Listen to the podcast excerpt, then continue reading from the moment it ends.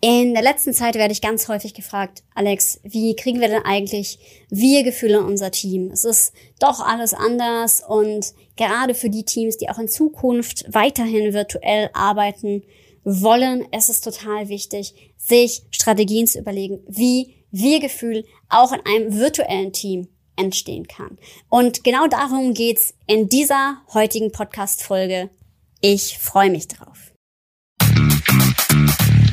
Go Wild, der Podcast, den du brauchst, um dein Team Spirit auf Durchstarterkurs zu bringen.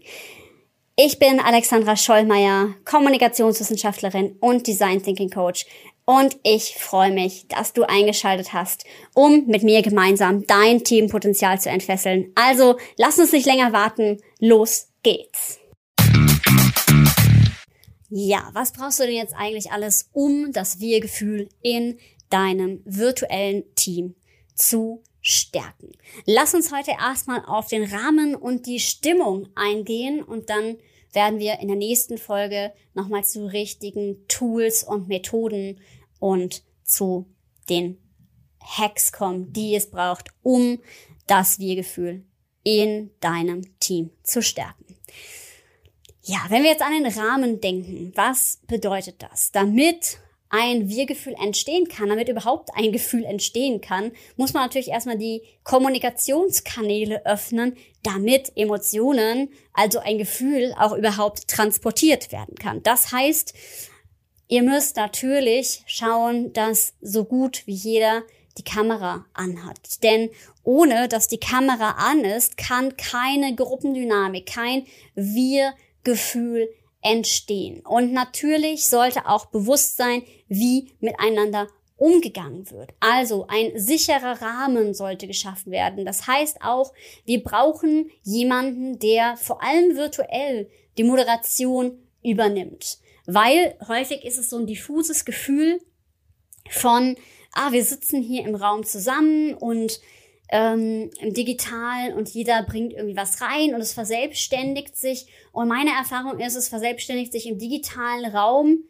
teilweise noch stärker, wenn man es nicht strukturiert. Und so kann eben auch das Wir-Gefühl nicht entstehen. Weil wenn wir keinen Rahmen schaffen für das Meeting oder für einen Workshop zum Beispiel, dann haben alle das Gefühl, wir schauen nur in diese Kamera und am Ende haben wir im Prinzip ja, nur eine Frontbeschallung, aber kein Miteinander. Ja, also auch da, und da kommen wir dann noch zu, Methoden natürlich reinnehmen, die auch den Dialog anregen. Weil natürlich, wenn jetzt einer da vorne steht und seine Agenda runterrattert und dann vielleicht noch Menschen da sind, die emotional überhaupt gar nicht beteiligt sind an diesem Thema, ähm, Stichwort, ja, Meetings that could have been an email, ähm, dann haben wir natürlich ein mangelndes Wir-Gefühl, ganz klar.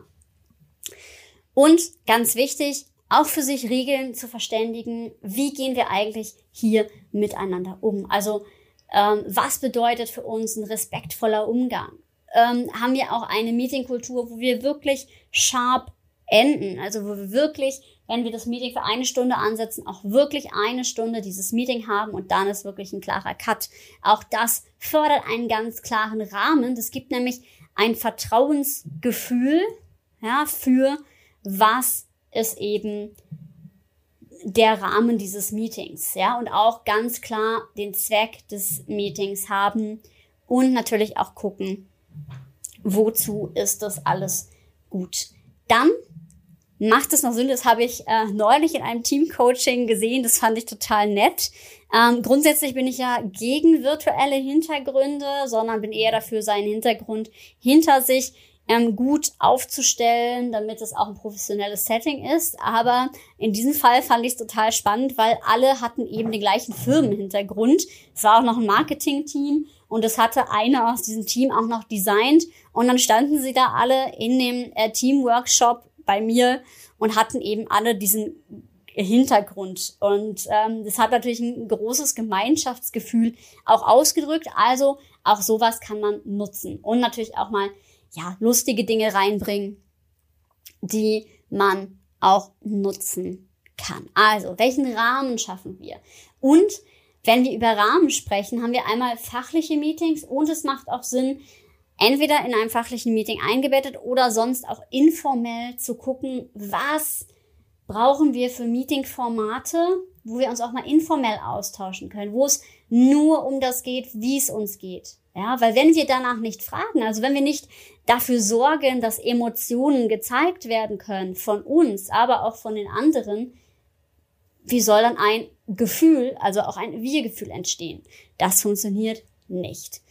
Deswegen Gefühle reinbringen in das virtuelle Team, damit ein Gefühl auch entstehen kann damit es nicht nur ein formelles Zusammenarbeiten ist. Und dazu gehört auch das, was ich reintransportiere. Wenn ich die Führungskraft eines solchen Teams bin oder auch der Moderator, wenn wir jetzt in agilen Teams sind, der Scrum Master, und ich schon eine innere Ablehnung habe gegen digitales Arbeiten, dann werde ich das auch an die Gruppe weitergeben. Deswegen ist es total wichtig zu schauen, was kann ich tun und eine Freude auch daran zu entwickeln, eben auch diesen digitalen Raum zu gestalten.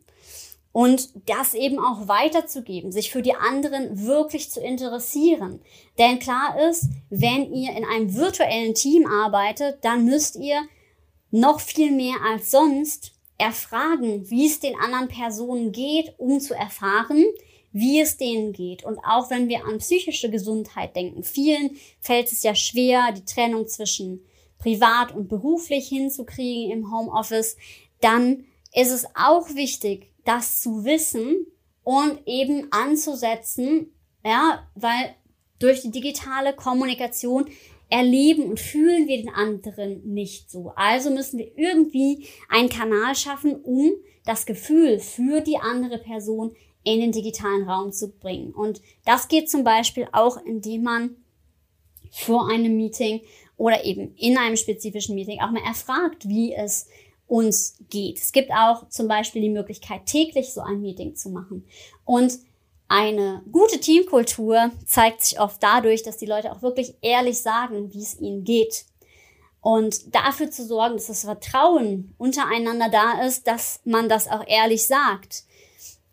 Denn dann kann man auch darauf reagieren und gemeinsam auch Lösungen finden. Also wenn wir jetzt zum Beispiel eine Mutter haben, die mit dem Homeschooling ähm, sehr, sehr gefordert ist, ja, dann weiß ich darüber Bescheid, dann ähm, versuche ich vielleicht nicht noch irgendwie zwischendurch Dinge von ihr zu erfahren. Also ich rufe sie vielleicht nicht zwischendurch an, sondern ich schreibe lieber eine E-Mail, dass sie mir weniger unter Zeitdruck antworten kann oder kann sie auch fragen, okay, ne, wie können wir dann damit jetzt gut umgehen?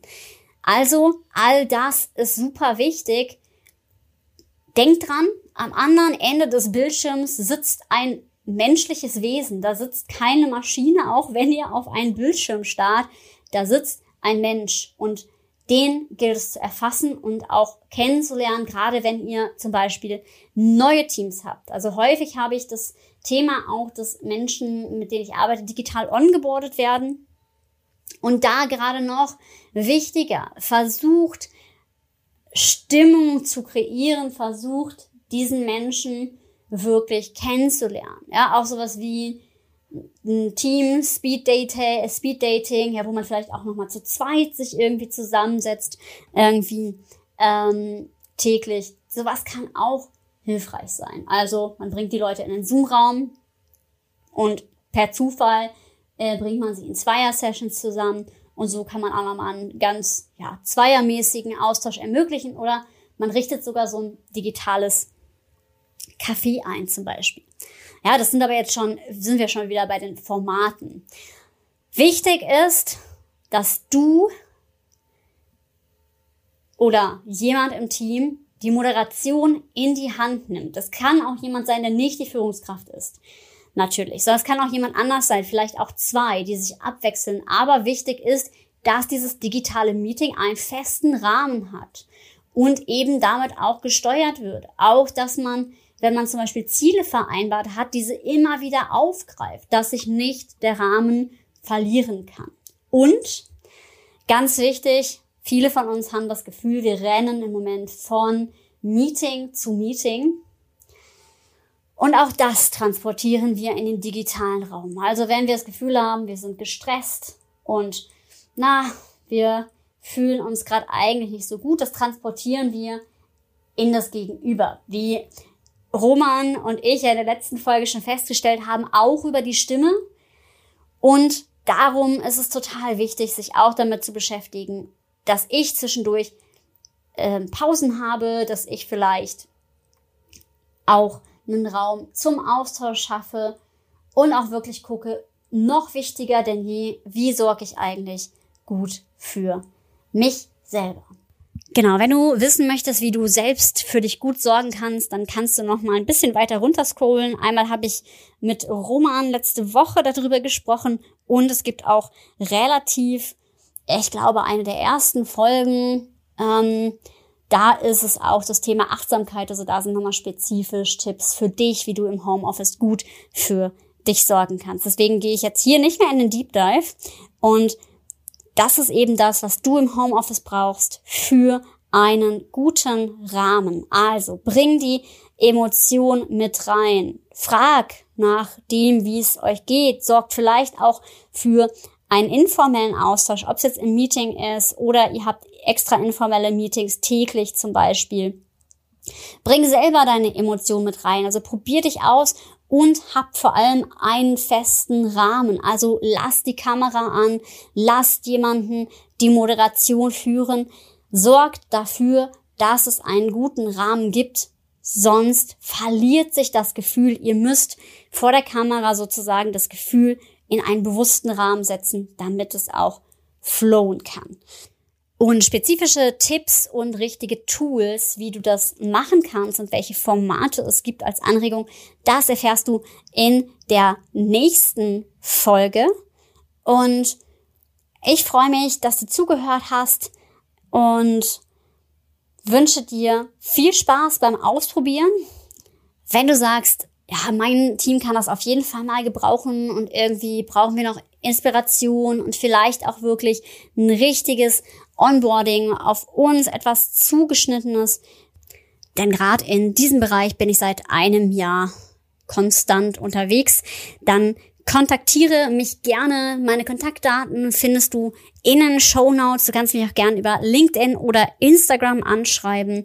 Und ansonsten bin ich dir total dankbar, wenn du das hier auf iTunes hörst und mir eine Bewertung dalässt, damit der Podcast gut gefunden wird und gut gerankt werden kann, damit auch andere von den wertvollen Inputs für virtuelle Teams und generell Teams und Team Spirit entfesseln teilhaben können. Deswegen lass mir gerne deine Bewertung da und ich freue mich auf die nächste Folge und denke immer dran, sei mutig und hab wilde Ideen. Bis zum nächsten Mal.